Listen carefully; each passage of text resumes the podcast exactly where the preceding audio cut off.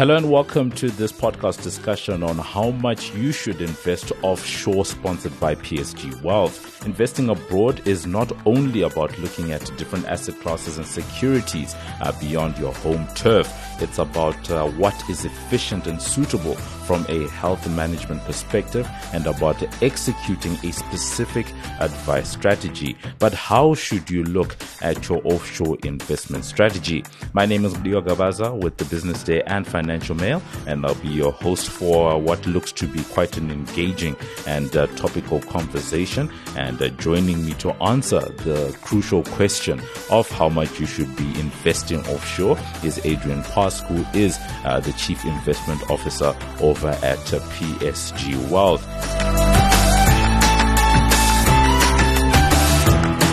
Adriaan, once again, greetings to you today. Hi, Mudiwa, and hello to all the podcasters as well. Now, there's a lot to you know unpack and uh, consider um, you know, when it comes to the world of offshore investment, there's been a lot that's been said about it. A lot of people discussing whether or not to keep uh, their investments in South Africa, whether you need to diversify and uh, be investing in international instruments. And I think you and I have touched on this a couple of times uh, during this series, um, Adriaan. Perhaps you could start off by giving us some understanding of what are the primary considerations considerations for investors uh, when investing uh, abroad? Yeah, I think at, the moment, what, what we see happening is um, we we obviously all know what's happening to the foreign direct investment. So there's a fear of recession on the on the cards at the moment. So uh, there is the risk of trade, which means emerging markets fall out of favor again, and the safe haven regions and asset classes tend to tend to come into the fore again. Closer to home, if you look at the South African landscape, um, we see investors moving money either to very conservative uh, investment vehicles like money market funds or fixed income funds or cash accounts even. Um, and the other big move has been to diversify offshore and and hopefully it's only diversification. But what we do think is happening at the moment, there's there's actually an over allocation to to offshore taking place, and that's largely um, on the back of just very poor sentiment. People are feeling quite emotional about the prospects for the country. But there are definitely other things that, that we need to take into consideration as, as well. Um, especially if you look at what's happening in the asset management industry, the guys will, for example, approach it from a, a, portfolio management perspective with a little bit more science behind it, trying to see what's the covariance, for example, between two asset classes, um, in order to get a smoother profile in, in the return outcome for the client. But then from a wealth management perspective, what I think is really important is to consider what are your immediate liabilities, for example? Uh, do you have local debts to pay? Do you have a holiday plan? Do you have income requirements in retirement, for example? Or um, have you sufficiently catered for emergency funding? Uh, if that if that situation does call on, on capital. And also, I think a, a neglected area in wealth management, unfortunately, is also estate planning because what happens with offshore investments on death is that there might be uh, significant taxes payable um, when you when when you do pass away, and those things need to be taken into consideration as well. A lot to unpack there, um, Adriaan. And one of the things that I really took note of as you were speaking was the fact that, uh, you know, you're saying that there's an over allocation, you know, to some of these uh, offshore investments, albeit, yes, um, some of the fund managers are working, you know, within the bounds of, uh, you know, some of the standards, trying to take a scientific approach. What are the additional then considerations for investors, um, you know, when investing when investing abroad? Because I think just now you were mentioning um, you need to think about your liabilities what you have planned what type of retirement planning. All of that you know i i can imagine is an initial type of conversation you know that's uh, that that's typically had in these situations. What else should investors be be considering before they decide that you know what? The international markets are for me yeah, I think maybe if we if we talk a little bit more about the specifics in terms of estate planning, for example. So to, to give you an indication as to how important this could be is investors tend to be quite fixated with the investment prospects in isolation before before taxes. So um, you know, it's it's then very easy to come to a conclusion that you shouldn't make investment in South Africa because the economy is weak or the leadership or this and that. We we all know um, the various feelings out there. Um, but if you think of estate planning, if you if you pass away, the estate taxes could amount to as much as 40% of your estate on your offshore investments. So that nearly halves your um, your your your profits that you would have made out of uh, your offshore investments. And I don't think uh, investors often look at that specific component. If you if you consider, for example, your immediate liabilities, so we know that in the South African context, investors don't have a sufficient amount to retire on. It's, it's always the stats doing the round saying uh, roughly 6% of the population can actually, um, uh, will be able to, to, to afford to retire. If that's the case, it means that the, uh, the, the income that you draw out of your investment will be a substantial portion of that investment because it is it, it is smaller that means you will just naturally have a larger component locally because you don't want to fund local liabilities with assets that are quite volatile in, in rand terms because they're invested offshore. For that purpose, you want to keep it into something that is a lower duration something closer to a money market fund, for example. But it's it's what we see from DIY investors who go without advice um, and they're fearful about the prospects. They tend to invest offshore, but they haven't thought that through yet. And you might land yourself in a situation where you have to bring money back. At, in a situation where there's been pressure, I mean, we, we know there's risks out there at the moment. Um, we've spoken before about um, high valuations on the S&P 500, for example, that area of the market has taken a lot of new flows. If there's any money that's earmarked for local liabilities, um, it's not a good space. So if you've got a portion earmarked to generate, I don't know, say 20,000 Rand in, in, a monthly income, but all of a sudden that investment is down 30% or, or even more in, in Rand terms potentially, um, that will have an impact. So our philosophy is always to keep a significant portion um, domestically, and, and it should be aligned with something that's conservative in rand currency so that you can facilitate your immediate liquidity requirements. That shouldn't be in a longer term investment portfolio that's more suited for offshore investment. Um, just as a quick, uh, quick follow up, uh, Adriaan, you and I have had conversations about uh, long term versus short term type of mindsets. And I think we've also spoken quite a bit about how it tends to be a bit hard for uh, I'm going to use the term that you used just now um, DIY um, investors or the retail investor to stick it out for the long term because in the short term you're experiencing a lot of pressure. You might have requirements that need you to to draw down on your investments. But for whatever reason you know you might be selling too you know selling too late or you know buying buying in too late selling too quickly you know all of those different um, dynamics. What do you make of the I'm going to call it fear of missing out, the FOMO component that's there, because what you've just outlined makes logical sense. Rather keep a good portion of your investments in the local currency because there's all these risks that are associated with uh, the offshore investment, whether we're talking tax, whether we're talking, um, you know, funding some of that in a weaker currency, all of that makes perfect sense. But just that emotional element where people are just saying, ah, but I can see, you know, such great opportunity for return out there. Um, you know, what, do you say to something like that? The, the, the FOMO element. Yeah, I think for that one specifically, this that's one of the areas where uh, a well-defined formal plan is really useful because if you've gone through the exercise of defining your goals and your needs and what you require um, and you've put a plan together for achieving those goals. And you've created different areas for your portfolio um, that approaches different goals in different ways. So, say, for example, you can go to your wealth manager and say, I've got these um, expenses coming my way. And these are the things that I would like to achieve over the short term as well.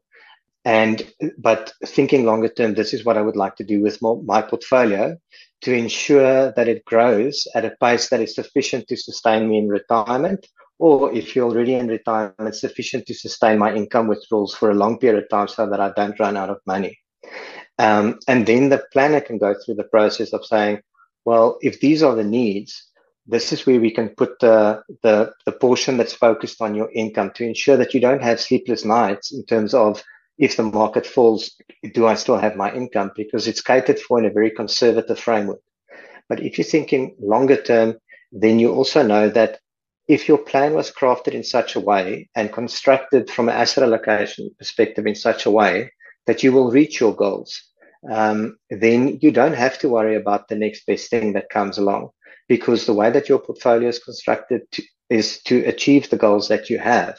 By trying to chase a higher return, you start to deviate from your plan, which is the, the anchor that you have that's keeping you on track. Um, of course, there's nothing wrong with challenging um, the construction of the portfolio to ensure it's still optimally allocated across asset classes. I think that's a very valuable debate to have. But at the same time, you shouldn't be meaningfully changing that plan on a regular basis because ultimately your long-term goals should be fairly structured in nature. So it, it's not something that should be changing that often unless your circumstances now really necessitate that for whatever circumstances. So I think once you've then um, pigeonholed your income portfolio to do a certain thing in a certain way, then you know what the purpose is. You don't want to tinker with that. But as soon as you look at the growth portfolio and the, the next Bitcoin or the next whatever comes along, you must know that you compromise your own success by making changes.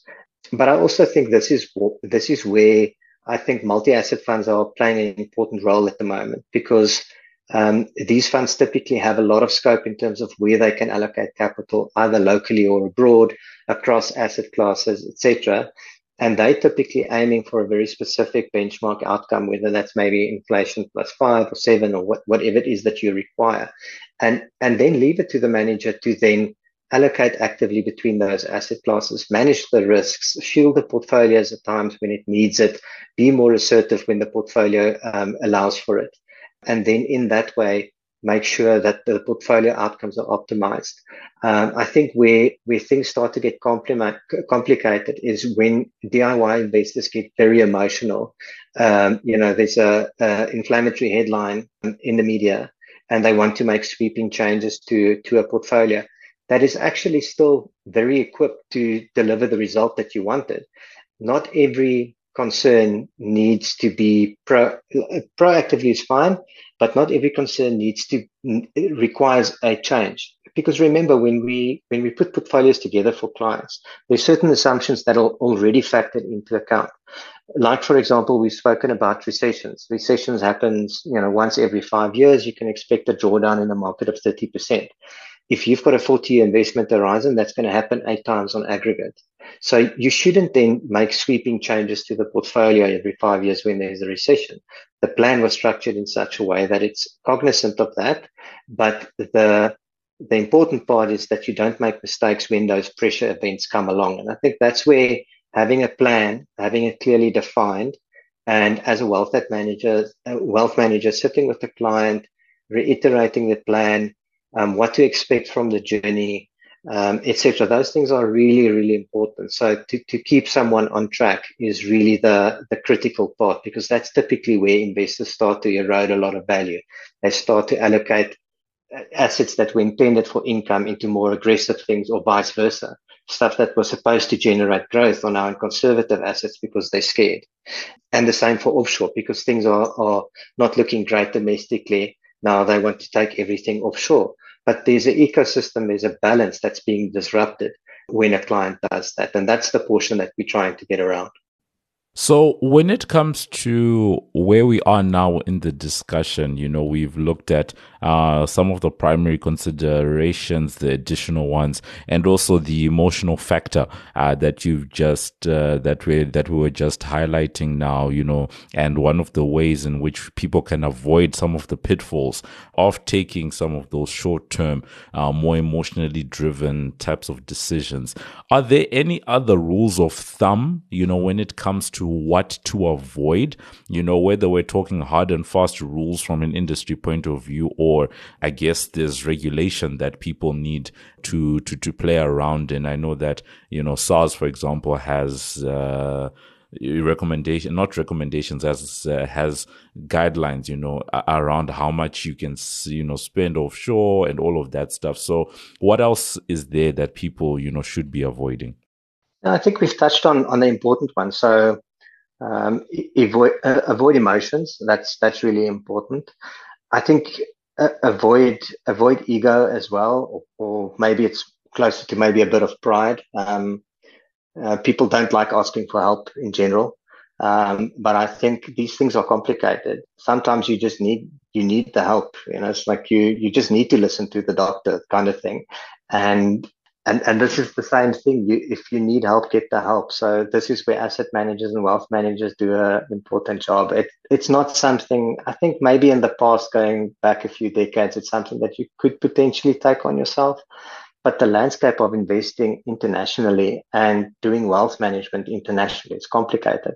It, it is something that necessitates some additional help. And then I think also, unfortunately, what happens is I mean, this is ultimately a client's money, and and they they should have a say in how it's invested. But take on the advice that you're given. Uh, at wealth managers aren't just there to push paper around and facilitate um, the the making and the allocation of the investment.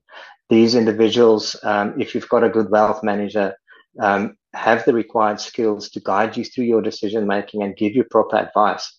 But it's also again one of those things that people don't like taking that advice. They they they typically have their own ideas, um, and and that can be quite harmful to to a portfolio. So don't don't be too proud to ask for advice, and when you get that advice, then then take it seriously. I think that that would be my my caution. Okay, cool. So, you know, that's the approach uh, that is being suggested uh, by Adriaan. You know, if you cannot answer some of the questions that were asked uh, earlier on about uh, the different considerations, emotions, things to avoid, you know, the approach as much as you can engage a, a professional to help you with that plan, putting that plan in place, making those assessments, and then executing going forward. So that's where we end off. It has been a really great discussion, um, you know, just around, um, you know, how much should you invest uh, offshore? And uh, I think the guideline that was given, you know, is, you know, mainly around uh, some of the considerations around uh, the local currency as well as some of the tax considerations. And um, Adriaan highlighting the fact that we do seem to have an over allocation, um, you know, of, uh, of uh, offshore investing that's happening right right now and just trying to bring us back to say that uh, actually there are a lot of good options um, in the local market uh, that people do have. And then also at the same time, just talking about uh, the approach uh, that people should also take. He also gave us some of the things that people should avoid. And um, one of the big things he spoke about is obviously the emotions, uh, you know, things like ego. And then he says that as long as you have a solid plan, then you should be good. Anything else? Uh, anything else to add, Adriaan? Before we let you go. Uh, I think that's a that's a very good summary. So I'll leave it there. I can only do harm. All right. So that brings us to the end of this podcast on uh, how much should you invest offshore. Uh, that is sponsored by PSG Wealth. Uh, I've been your host Mudiwa Gavaza of the Business Day and Financial Mail. Remember that you can subscribe for free episodes on iono.fm, player.fm, Pocket Casts, or wherever you choose to get your podcasts.